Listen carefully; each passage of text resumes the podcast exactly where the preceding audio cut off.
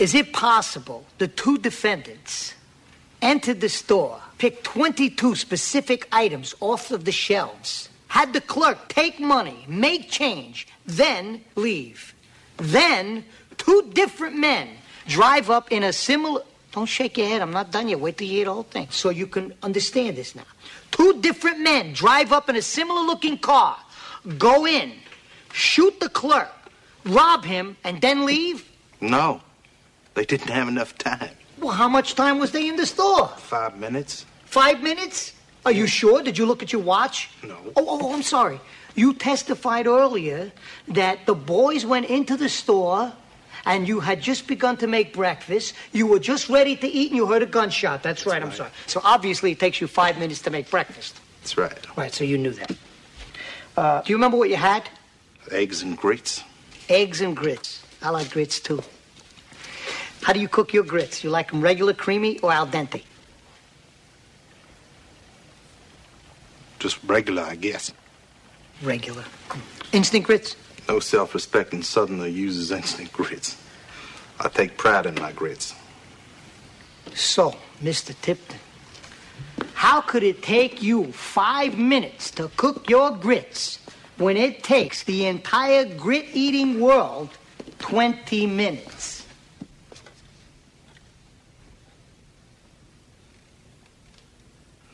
I don't know. I'm a fast cook, I guess. I'm sorry, I was all the way over here. I couldn't hear you. Did you say you're a fast cook? That's it? Are we to believe that boiling water soaks into a grit faster in your kitchen than on any place on the face of the earth?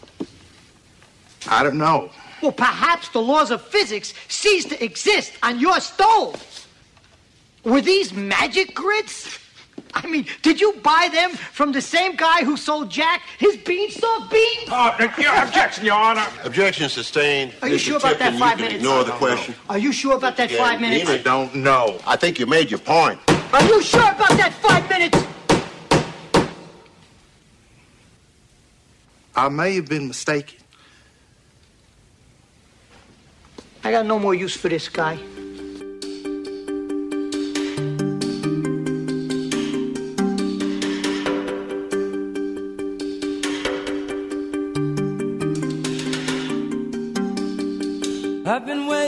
Something to happen for a week or a month or a year. With the blood and the ink of the headlines and the sound of the crowd in my ear. You might ask what it takes to remember when you know that you've seen it before. Where a government lies to a people and a country is drifting to war. And there's a shadow on the faces of the men who sent the guns to the wars that are fought in places where their business interest runs. On the radio, talk shows, and the TV, you hear one thing again and again how the USA stands for freedom, and we come to the aid of a friend. But who are the ones that we call our friends? These governments killing their own, or the people who finally can't take anymore, and they pick up a gun or a brick or a stone, and there are lives in the balance. Are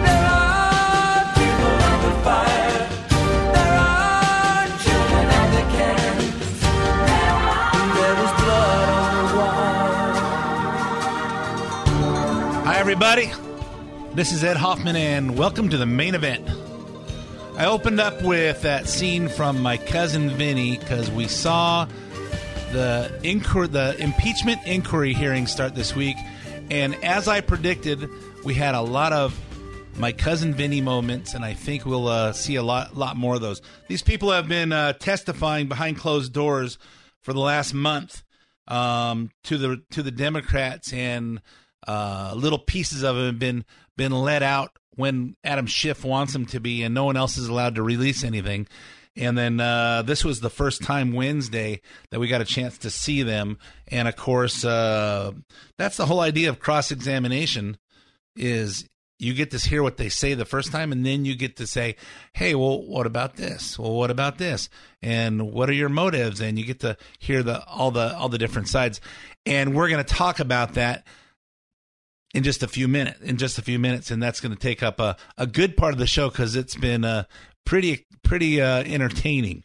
And then that song was "Lives in the Balance" from uh, Jackson Browne, 1986, which was actually a probably a Reagan anti-war protest song, but it has a lot to do with what we're seeing today as the as the government and the media is striking a media campaign to BS us, to blow smoke up our butts, to make us think something is happening that isn't, because they don't have any other they don't have any other way to beat Trump, who's who's turned the turned the political establishment upside down in his non-conventional way of of uh, running the presidency and uh, and getting things done. And we can go all the way back to 1992 when Ross Perot was running, when we were saying, "Hey, you know what? We need to run this government like a business because it is a business. We take in tax dollars and we spend it on things that the people need."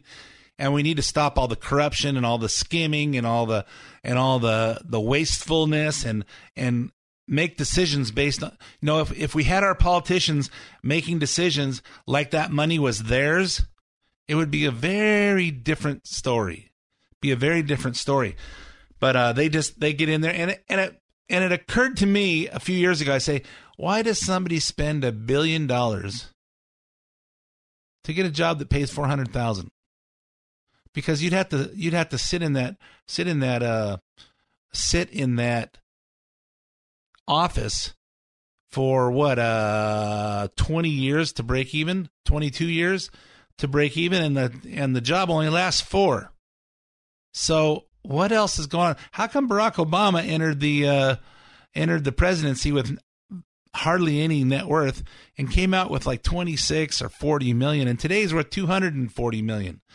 and uh, Hillary Clinton said that they came out of the White House broke and in debt. But they're sure not broke or in debt now. All they've done, oh, they came out of the White House and then she was a senator, so that pays pretty good. And then uh, what else? And then she was Secretary of State. That pays pretty good, but it pays less than the presidency. So how did they develop like 250 gazillion dollars? I don't know. Just uh, makes me scratch my head. Anyway, we're going to talk all about that and the and the impeachment hearings. And if I got a little scratchy voice, it's that time of year. It's that time of year, so I apologize. But anyway, before we go any further, let me introduce myself. My name is Ed Hoffman with Summit Funding.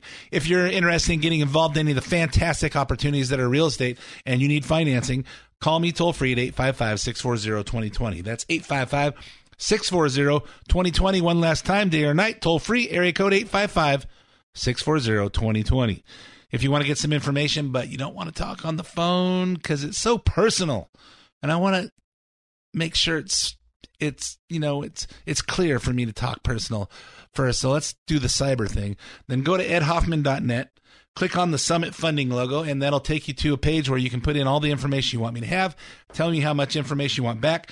You'll hear back from either myself or one of my talented teammates, Eric Marquez uh, Aaron Fredericks, Cody Bradbury, or Brian Goodman, and we will help you find the missing pieces to your real estate financing puzzle. Whether you're uh, looking to uh, buy a piece of property you don't already own, or you're looking to buy a, or you're looking to refinance something you already own, or you're a senior over 62 years old, thinking uh, there's a lot of people talking about that reverse mortgage thing. I wonder if it's any good. Call me or at Hoffman.net. Click on Summit Funding. We'll help you. We'll help you dial it in. Rates are great. Rates are great. So it's a good time. It's a good time to inquire. Um, if you hear any part of the show you want repeated, you can get the podcast on edhoffman.net. Click on edhoffman.net. Click on the uh, podcast page. You can hear this show as well as several past shows, and you can also get the podcast on SoundCloud or iTunes, where you can down uh, where you can where you can uh, subscribe for free. It'll download once a week automatically to your uh, your your phone or your your iPhone or your Droid or your uh, iWatch or your iPad or your iPod or your mini pad, your maxi pad, um, and uh, or your computer, whatever you listen to podcasts on. I had another one to add in there that my wife mentioned, but I forgot it. It was a good one too that I was going to throw in there. So anyway, uh, I'll do that next week. after she says, "Hey, why did you put that in there?" Anyway, so uh, happy wife, happy life. I gotta remember what that is. Um, let me see. Uh, if you wanna, uh, if you wanna, if you wanna leave me a comment on the show, email me at ed at edhoffman.net. The 855-640-2020 is for uh is for mortgages and I still don't know what happened to my listener hotline. We switched over in phone systems and somehow we haven't figured out how to get that one back on. Uh, but I still own it. But anyway, I'll let you know when it's back up. Been too busy with you guys calling about mortgages. Um, if you want to follow me on social media, follow me on Twitter at Ed Hoffman, where I uh, tweet about current events all week long. There was some big stuff that I didn't tweet about this week because it's too busy, too busy uh, with everything going on. And uh, the Facebook page is uh, facebook.com, the main event, Ed Hoffman. So anyway, let's talk about what's going on this week. And before I get to the hearings, which will take up most of the show, let me talk a little bit about what's going on with the Democrat candidates. Uh, as if we didn't know, um, just about how weak the crop of presidential candidates is, we have further proof as two more Democrats decided to enter the race this week. So let's see the first, the first uh, uh, primaries in about sixty days. So uh, this is a peculiar time to jump in the race. Um, but uh, the first the first uh, candidate that jumped in this week is former New York City Mayor M- Michael Bloomberg, um, who's also a billionaire. He uh, he hasn't actually made an announcement, but he's quietly filing papers to run in states that have deadlines approaching. Strangely, the only confirmation from Bloomberg's team is an advisor saying that they will not file for the primary in New Hampshire. And his spokesman had previously previously said if Bloomberg decided to, to launch a 2020 bid, he would not run in the first four contests. Iowa, New Hampshire, Nevada, and South Carolina. Uh, and why bother running? I don't know. Um, I think we saw somebody try this in 2008, and uh, that was uh, Rudy Giuliani, who was the front runner in all the polls. But he decided instead of campaigning in Iowa, New Hampshire, and Nevada and South Carolina, I don't think Nevada was in the first four um, in 2008, but uh, South Carolina was. Um, but instead of hitting the first four, he was just going to start in Florida, Florida, which was the the next week. And on that week, on that week, well, it was a Super Tuesday, or it was, bef- or it was like had you had like three times as many delegates up for grabs as in the first four contests. And so he, but in those first four weeks of of campaigning, Giuliani was no longer in the news. So people just kind of go, okay, well, Giuliani's not doing anything. And they forgot him out. By the time we got to Florida, he did a he did a not very good uh not very good showing, and uh, hence he fell out. He fell out um, where he could have been our president, and quite frankly, I think he would have been a good one. So, uh, um, Bloomberg has the support of some powerful New Yorkers, one of them being fellow billionaire Lee Cooperman, a Wall Street legend and hedge fund manager who happens to be Jewish. Uh, why does that matter? Because everyone's favorite anti Semitic congresswoman, Ilhan Omar, who's really not her name, uh, tweeted this out. So she, uh, there was a CNBC, um, CNBC tweet that said, uh, Leon Cooperman says he will support fellow billionaire Michael Bloomberg uh, for president. For president, and Ilhan Omar responded to it. I wonder why, with a hmm looking uh, emoji on there, and uh, she's implying because they're both Jewish, obviously. So uh, I don't know that I don't know that has I don't know that that has any uh, significance other than the fact that Ilhan Omar takes any opportunity as she can to be anti-Semitic and uh, criticize and be anti-Jewish. Earlier in the week, MSNBC, PMSNBC devoted airtime to uh, reminding viewers that Bloomberg was mayor when the NYPD started its stop and frisk practice. This is a policy that overwhelmingly put black boys, black men, and black and Latino men in prison, yeah. which was seen as a as a civil rights violation. This is a mayor that provided over an administration that stopped and frisked every black, Latino, and poor person that they could. This is a man who actually ran New York City, kind of like an oligarch and ultimately supported and defended a stop and frisk policy that essentially mass incarcerated black and brown people. I have three words stop and frisk. That will be the thing that will be the problem for Michael Bloomberg. He still defends his policy of stop and frisk, which impacted families like mine. It was my cousins and my friends that were stopped on the New York City subway system and racially profiled and patted down. Oh, it's such a such a bad thing to racially profile things. Hey, you know what? Um, think about the airlines. All the airlines in this in this world. There's uh there's one airline that's never been hijacked, and uh and um and why is that? the The airline is El Al Airlines, and they're uh, they're uh, from Israel. And why why have they never been uh, hijacked? Because they racially profile, and they check everybody. And if uh, and if you are look like a, a terrorist, they especially uh, make sure that you don't get on or or you get thoroughly checked before you get on, and that kind of stuff works. And yet, stop and frisk, stop and frisk resulted in the New York Police Department seizing about 800 illegal uh, weapons a year at the height of the program. Um, which to me, if that was uh, here in uh, in the Inland Empire, you know, 800 illegal weapons might be 800 uh, murders. And what if it was two? Was it worth doing? Absolutely. Especially if uh, one of the one of the murders is a family family a family member of yours, or anybody else, any other good person that shouldn't be uh, that shouldn't be uh, dying because we don't take the time to enforce the laws. Uh, here's what Bloomberg him, uh, himself has said about it. Today, we have fewer guns, fewer shootings, and fewer homicides. In fact, murders are 50% below the level they were 12 years ago when we came into office, something no one thought possible back then. And there is just no question that Stop, Question, Frisk has saved countless lives. And we know that most of those lives saved, based on the statistics, have been black and Hispanic young men.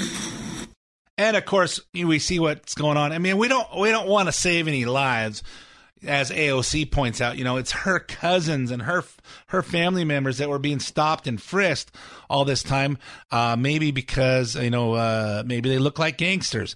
Maybe they're maybe they're going around with hoodies up in the when it's hot outside.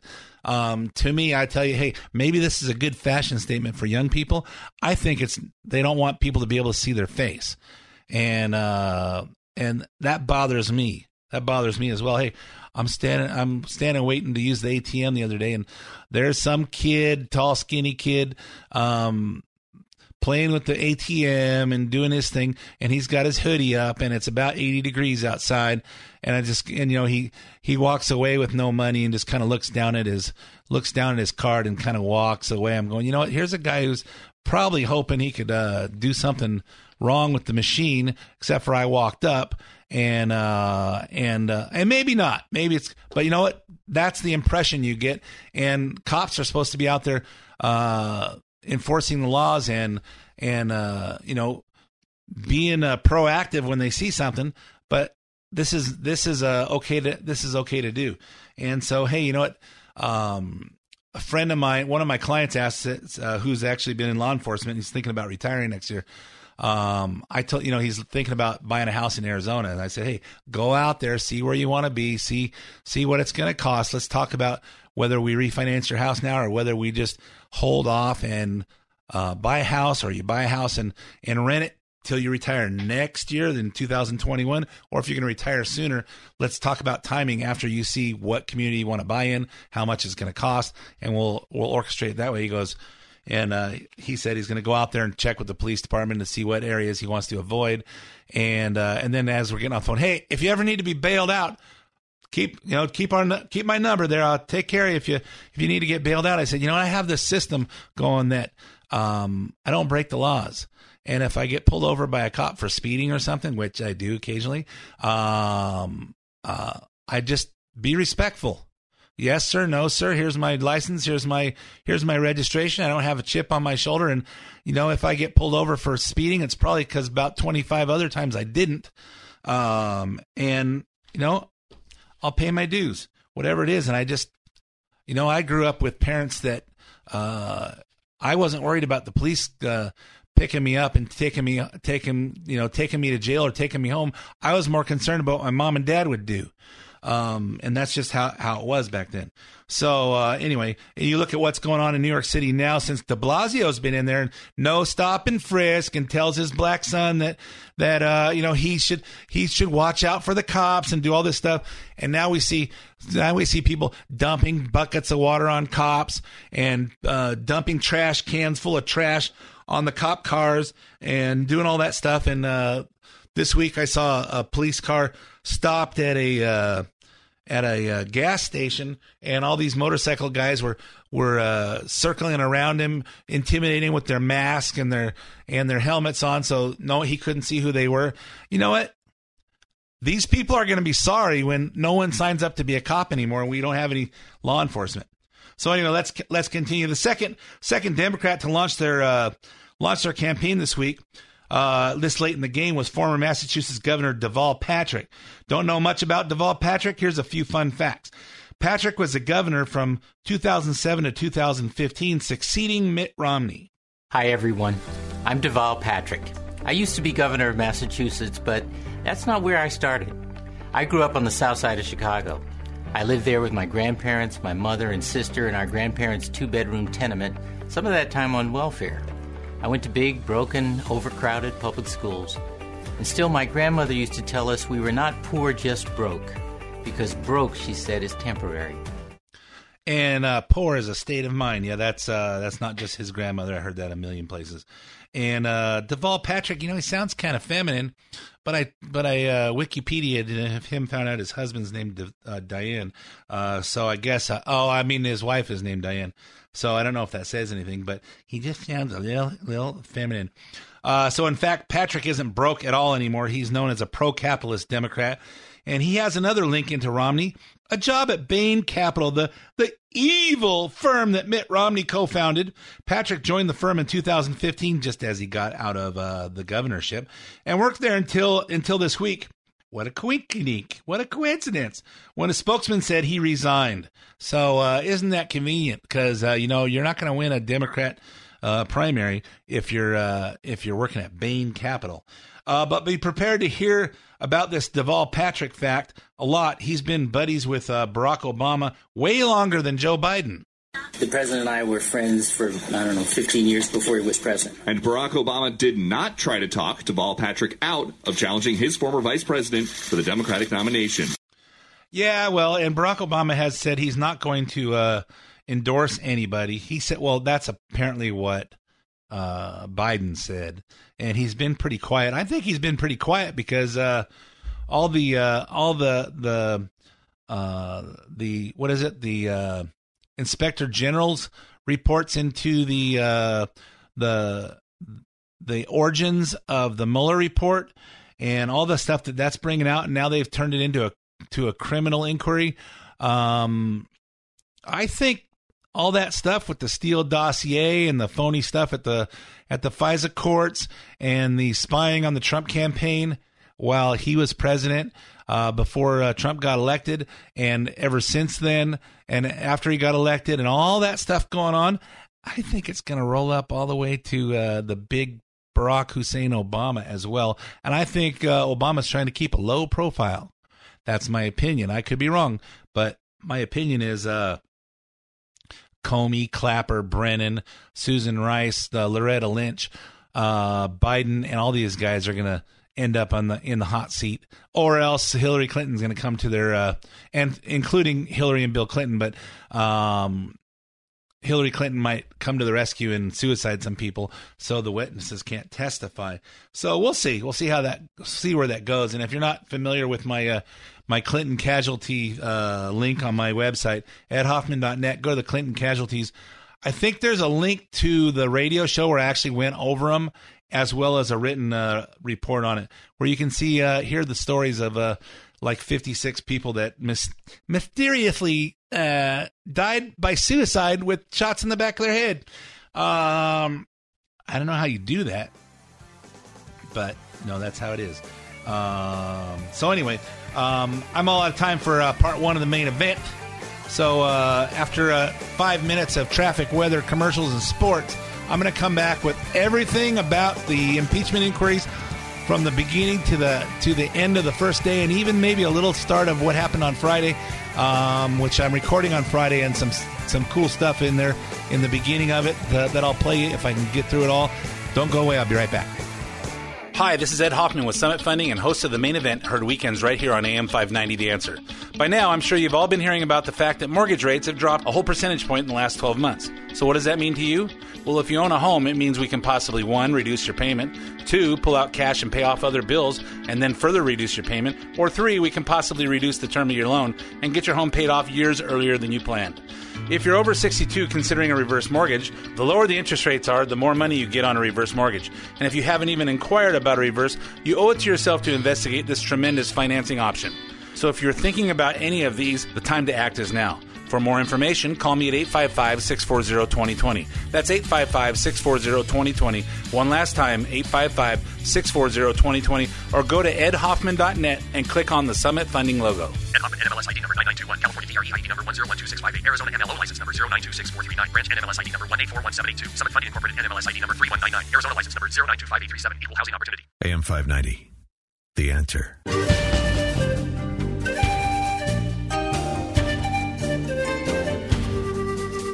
And welcome back to part two of the main event. My name is Ed Hoffman with Summit Funding. I don't talk a lot about uh, real estate and financing on the on the show because I don't think you guys think it's interesting. But you guys are all calling me to talk about refinancing, reverse mortgages, different strategies. Especially uh, those of you seniors are asking about reverse mortgages or strategies, strategies, financial strategies with uh, with your assets. Um, so keep keep the calls coming at 855-640-2020. I love uh, I love helping you guys out. Um, but if you're but if you are in the market, if you're in the market, rates are really really good. They're about a percent lower than uh, where they were a year ago.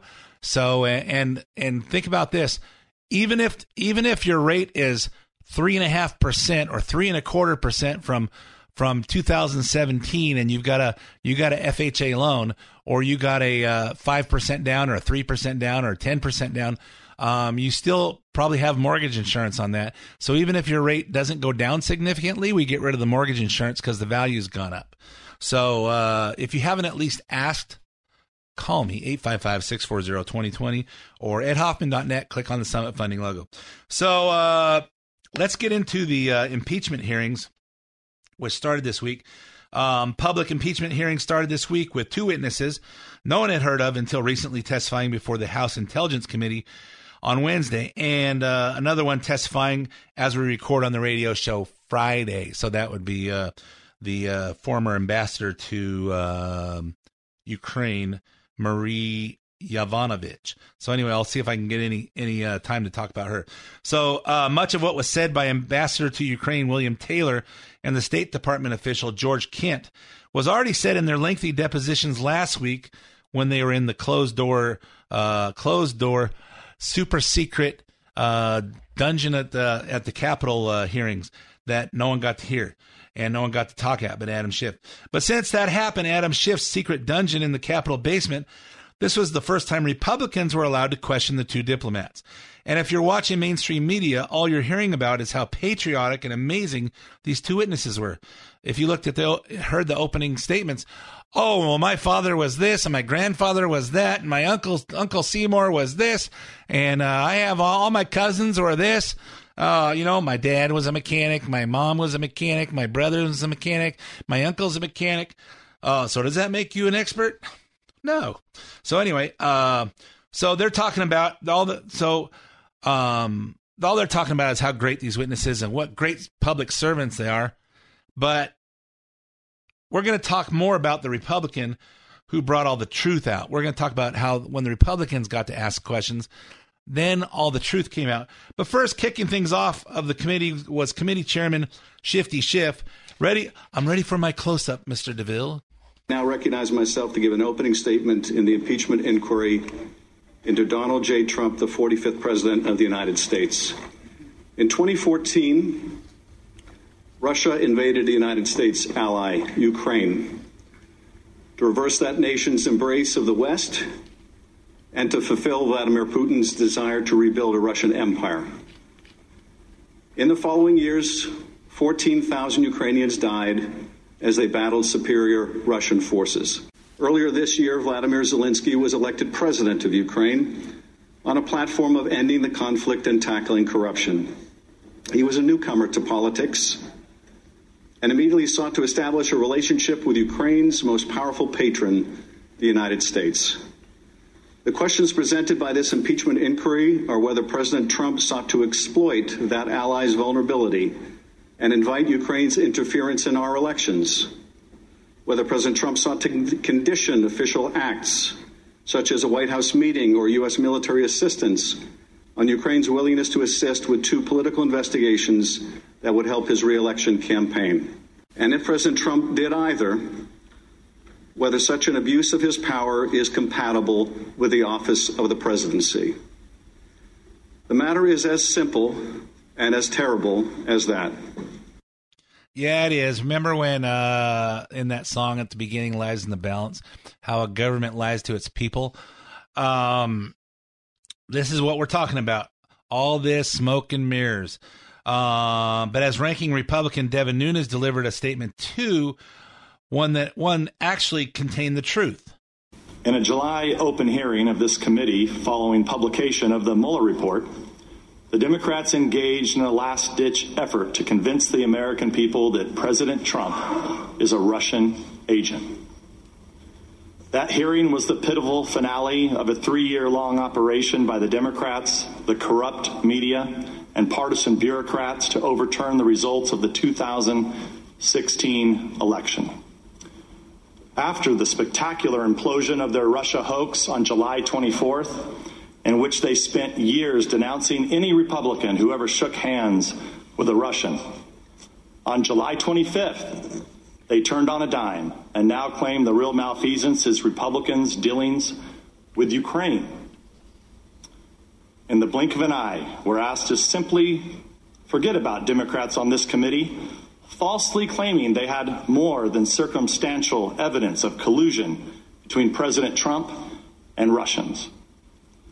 We should forget about them reading fabrications of Trump Russia collusion from the Steele dossier into the congressional record.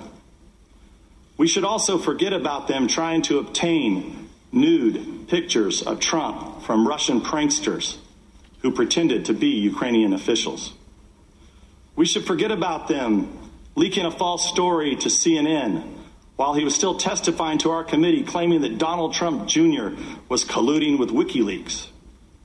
And forget about countless other deceptions, large and small, that make them the last people on earth with the credibility to hurl more preposterous accusations at their political opponents.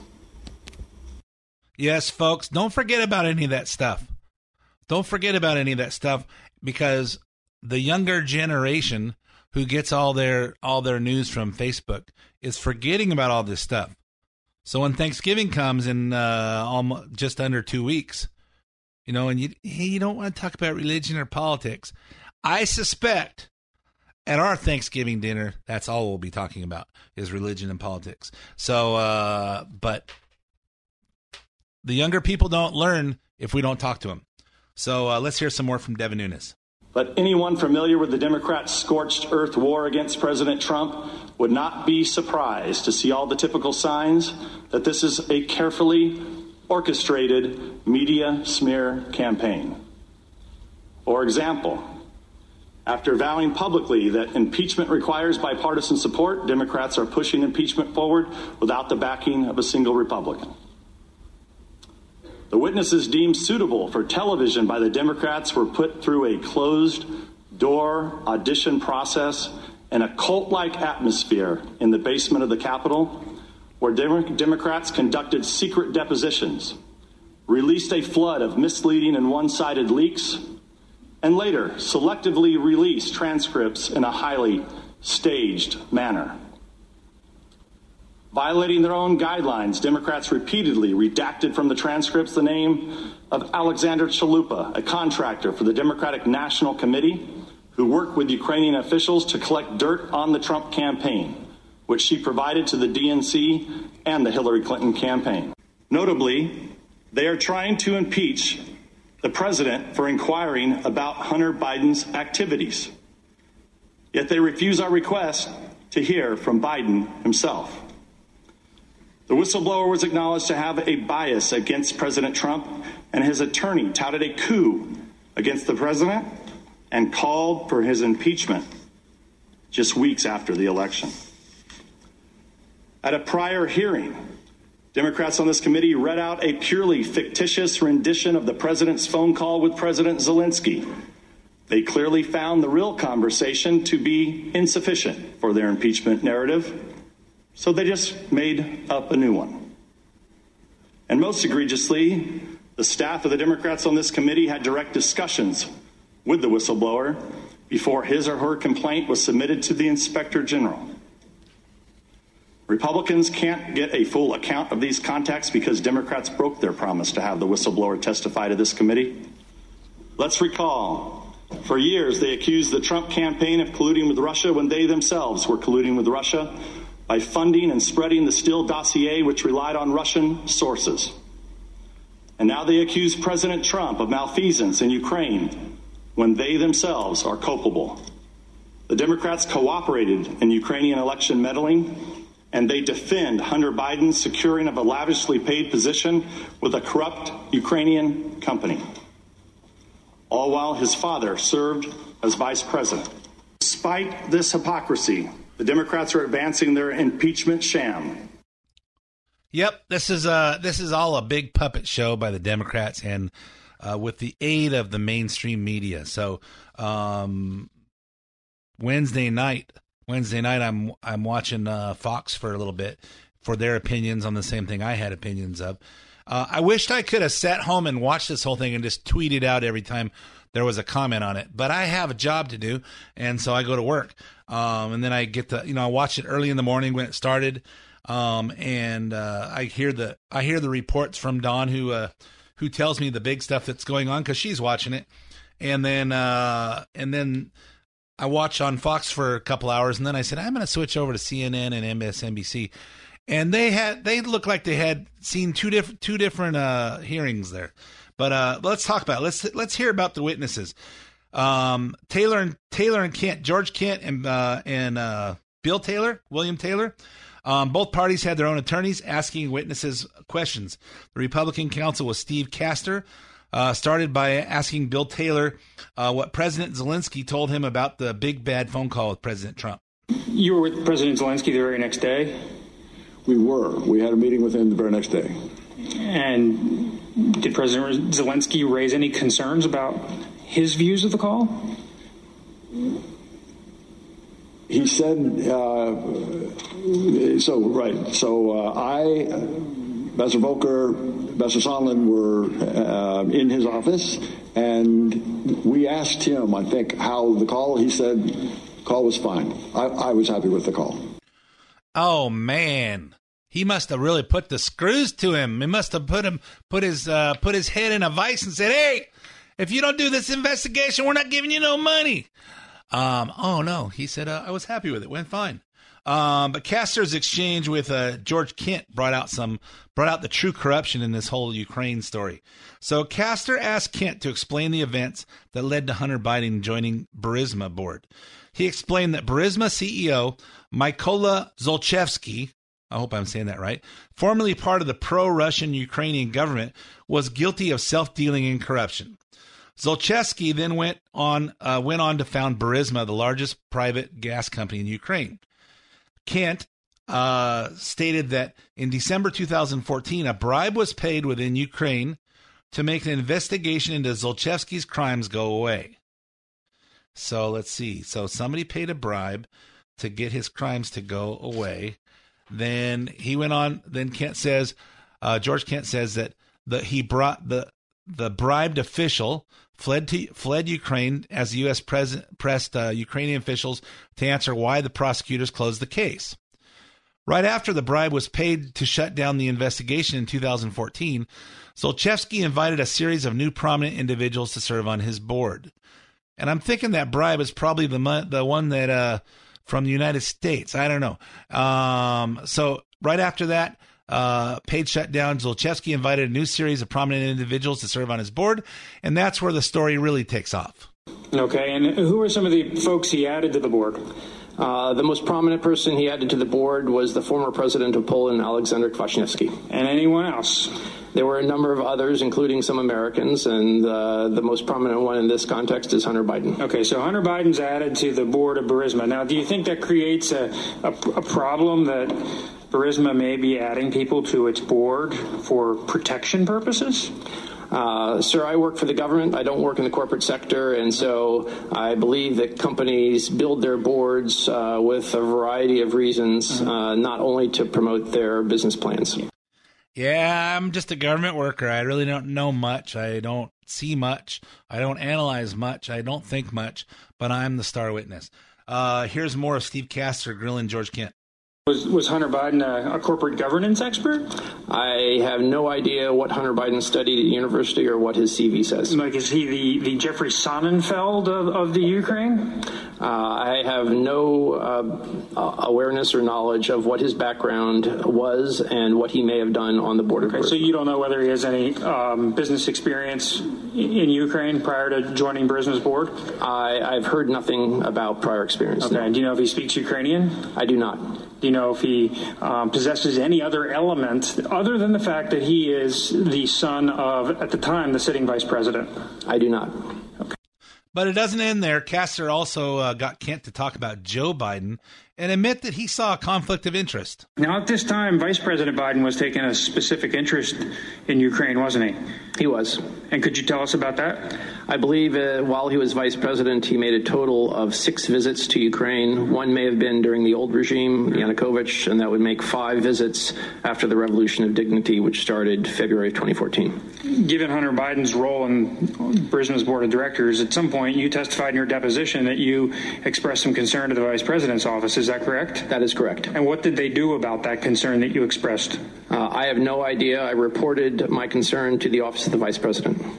Okay, and that was the end of it. And nobody, I, sir, I, you would have to ask people who worked in the office of the vice president uh, during 2015. But after you expressed the concern of a, a perceived conflict of interest, at the least, um, the vice president's engagement in Ukraine didn't decrease, did it? Correct, because the vice president was promoting U.S. policy objectives in Ukraine. And Hunter Biden's role on the board of Burisma didn't cease, did it? Uh, to the best of my knowledge, it didn't, and my concern was that there was uh, the possibility of a perception of a conflict of interest. Yeah, you know what sticks in my head is there's like uh, I don't know two or three hundred countries in this in on the globe, and uh, we have relationships with almost all of them. Biden made six trips to one little podunk country uh, in Asia, the uh, called Ukraine. Um, why all the attention to that one little country, one little corrupt little uh, hotbed of a corruption country? Oh, could it be the million dollars a year they were paying his son to do nothing? He had to go to four meetings a year, although he didn't speak the language, so he wouldn't even understand what was going on there. Um, maybe that money was going to Hunter and he was splitting it with Dad. Hmm, could it be? But it doesn't end there. Uh, then finally, Republicans got to question the witnesses. I mean, not the the Republicans' lawyer Castor, but uh, the Republican, the actual uh, uh, representatives. Here's uh, Brad Wenstrup of Ohio questioning Bill Taylor with an is- interesting idea about a famous Barack Obama moment in 2012. In 2014, you, and I'm quoting this, urged Obama administration to provide lethal defensive weapons in order to deter further Russian aggression. Did the Obama administration provide lethal weapons? No, sir. They provided MREs and blankets and things like that. In your deposition, you also said President Obama's objection was because it might provoke the Russians. And in fact, you testified in your deposition that the Obama, Obama administration didn't have a good argument since Russia had already provoked and they have invaded Ukraine. Is that correct? That's correct, sir. Maybe now we understand what President Obama meant when he told Russian President Medvedev that he'd have more flexibility after his election. Maybe that flexibility was to deny lethal aid to the Ukraine, allowing Russia to march right in and kill Ukrainians. Again, in your deposition, you urged the Obama administration officials to provide lethal defensive weapons to Ukraine in order to deter further Russian aggression. And now they have that under this administration, don't they, Mr. Ambassador? They have the javelins, yes, sir. Hard to hard to make arguments with this stuff. I wonder why Barack Obama's being so quiet. I don't know. Here's here's Michael Turner, also of Ohio, asking Taylor Taylor and Kent if they've ever met the president, if they've ever met President Trump. One example of that, Ambassador Taylor, is that you testified in your prior testimony that you have not had any contact with the President of the United States. Is that correct? That's correct, sir. Ms. Taylor, Mr. Kent, have you had any contact with the President of the United States? I have not. So, not only no conversations with the President of the United States about Ukraine, you've not had any contact with the President of the United States, correct? That's correct. Okay. So, you both know that this impeachment inquiry is about the President of the United States, don't you? I mean, the man that neither one of you have had any contact with, you're the first up witnesses. I, I just find that a little amazing that, that, that the first up would be two people who've, uh, who've never had any contact with the president himself. Now, Yeah, and bringing it home as always is Congressman Jim Jordan. Now, over the next few weeks, we're going to have more witnesses like we've had today that the Democrats will parade in here, and they're all going to say this so and so said such and such to so and so, and therefore we got to impeach the president. Actually, we can get more specific. We covered this a little bit ago.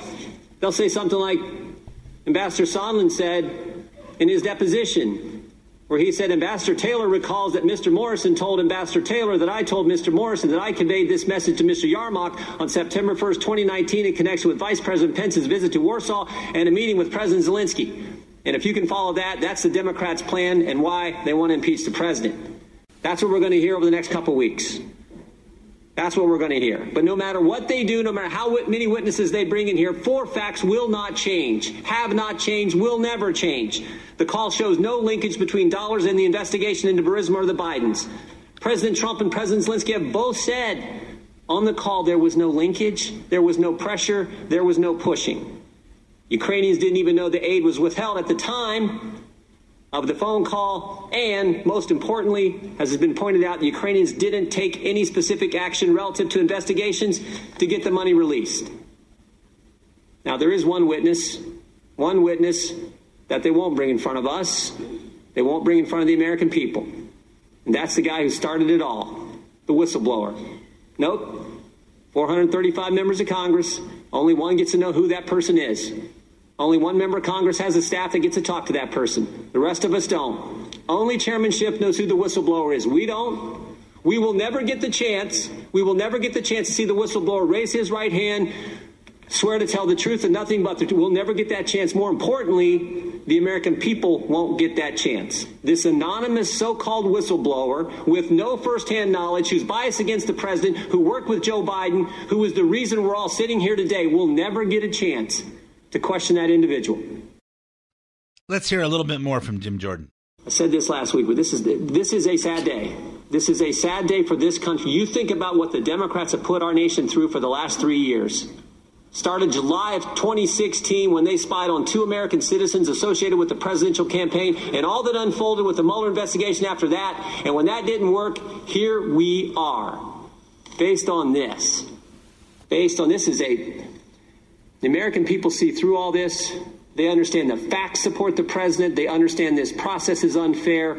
And they see through the whole darn sham. With that, I yield back. And then Thursday was the Democrats' day to spin the hearing.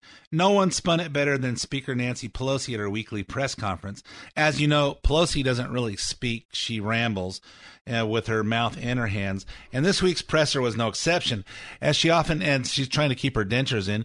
As she often says says these days, this whole impeachment thing was having her feeling very somber and prayerful. It was a very somber, prayerful day. I thought it was a successful day for truth. Truth coming from the president's men, people he appointed, a person that he appointed most recently to the um, State Department. Uh, again, none of us have come to Congress to impeach a president. We come here to do the work of the American people, to make the future better for them, to try to do so in the most bipartisan way possible. Find our common ground where we can, stand our ground where we cannot. do the work of the American people. I haven't seen the the Congress do anything for three years except for work on getting rid of Donald Trump because they don't want their money tree to go away. Um, next, Nancy seemed to be describing an entirely different hearing than the one the rest of us uh, were watching. The devastating testimony corroborated evidence of bribery uncovered in the inquiry and that the president abused power and violated his oath by threatening to withhold military aid and a White House meeting in exchange for an investigation into his political rival, a clear attempt of the president to give himself the advantage in the 2020 election. Doing so, as I've said to the president, jeopardize our national security, undermine our national security, jeopardize the integrity of our electoral system, violate your oath of office. Yada, yada, yada, yada. She did take one question from one reporter named Cheryl who asked her about the Republicans saying uh, that everything's first uh, was nothing first hand, it was second hand, third hand. And uh, and this is how Nancy uh, answered it. Cheryl, Cheryl, Cheryl, don't fall into the second hand stuff. Really, that is such a fraudulent uh, uh, proposition put forth by the Republicans. That is such a fraudulent proposition and the, the, the uh, and they know it, and that's why they're talking about process rather than the substance of what we have heard. I just won't even uh, dignify what they're saying in that regard. I just won't. She won't dignify because she didn't have an answer to it anyway. Hey, we'll talk about the uh, the second day and all of next week next week, but I'm all out of time for this episode of the main event. So my name is Ed Hoffman. Thanks for listening to the main event, and I'll be back again with you next week. The opinions expressed do not necessarily reflect the opinions of Summit Funding Incorporated. Ed Hoffman, NMLS ID number 9921, California DRE ID number 1012658, Arizona MLO license number 0926439, branch NMLS ID number 1841782, Summit Funding Incorporated, NMLS ID number 3199, Arizona license number 0925837, equal housing opportunity. Hi, this is Ed Hoffman with Summit Funding and host of the main event, Heard Weekends here on AM 590 The Answer. Let me talk to you seniors for a moment. Have you been hearing people talk about reverse mortgages and wondering what those are all about? Let me make it simple for you. A reverse mortgage is exactly the same as any other mortgage with one exception. You don't have to pay monthly payments if you don't want to. You still get a monthly statement and you can send in payments if you want to, they're just not required. So your next question is, where does that leave my kids when at some point I pass away? Did I just give their inheritance to the bank? The answer is no. Your kids will inherit the same amount as they would have otherwise with the exception of anything that you want or anything that you need between now and your final day on earth. If this sounds like something that might enhance your retirement years and you want to talk to someone who can make it just that simple, call me toll free at 855 640 2020. That's 855 640 2020 and listen to my show, The Main Event, Saturday mornings at 10, Saturday nights at 9, and Sunday mornings at 8 o'clock right here on AM 590 The Answer. Ed Hoffman, NMLS ID number 9921, California DRE ID number 1012658, Arizona MLO license number 0926439, branch NMLS ID number 1841782, Summit Funding Incorporated, NMLS ID number 3199, Arizona license number 0925837, equal housing opportunity. AM 590. The answer.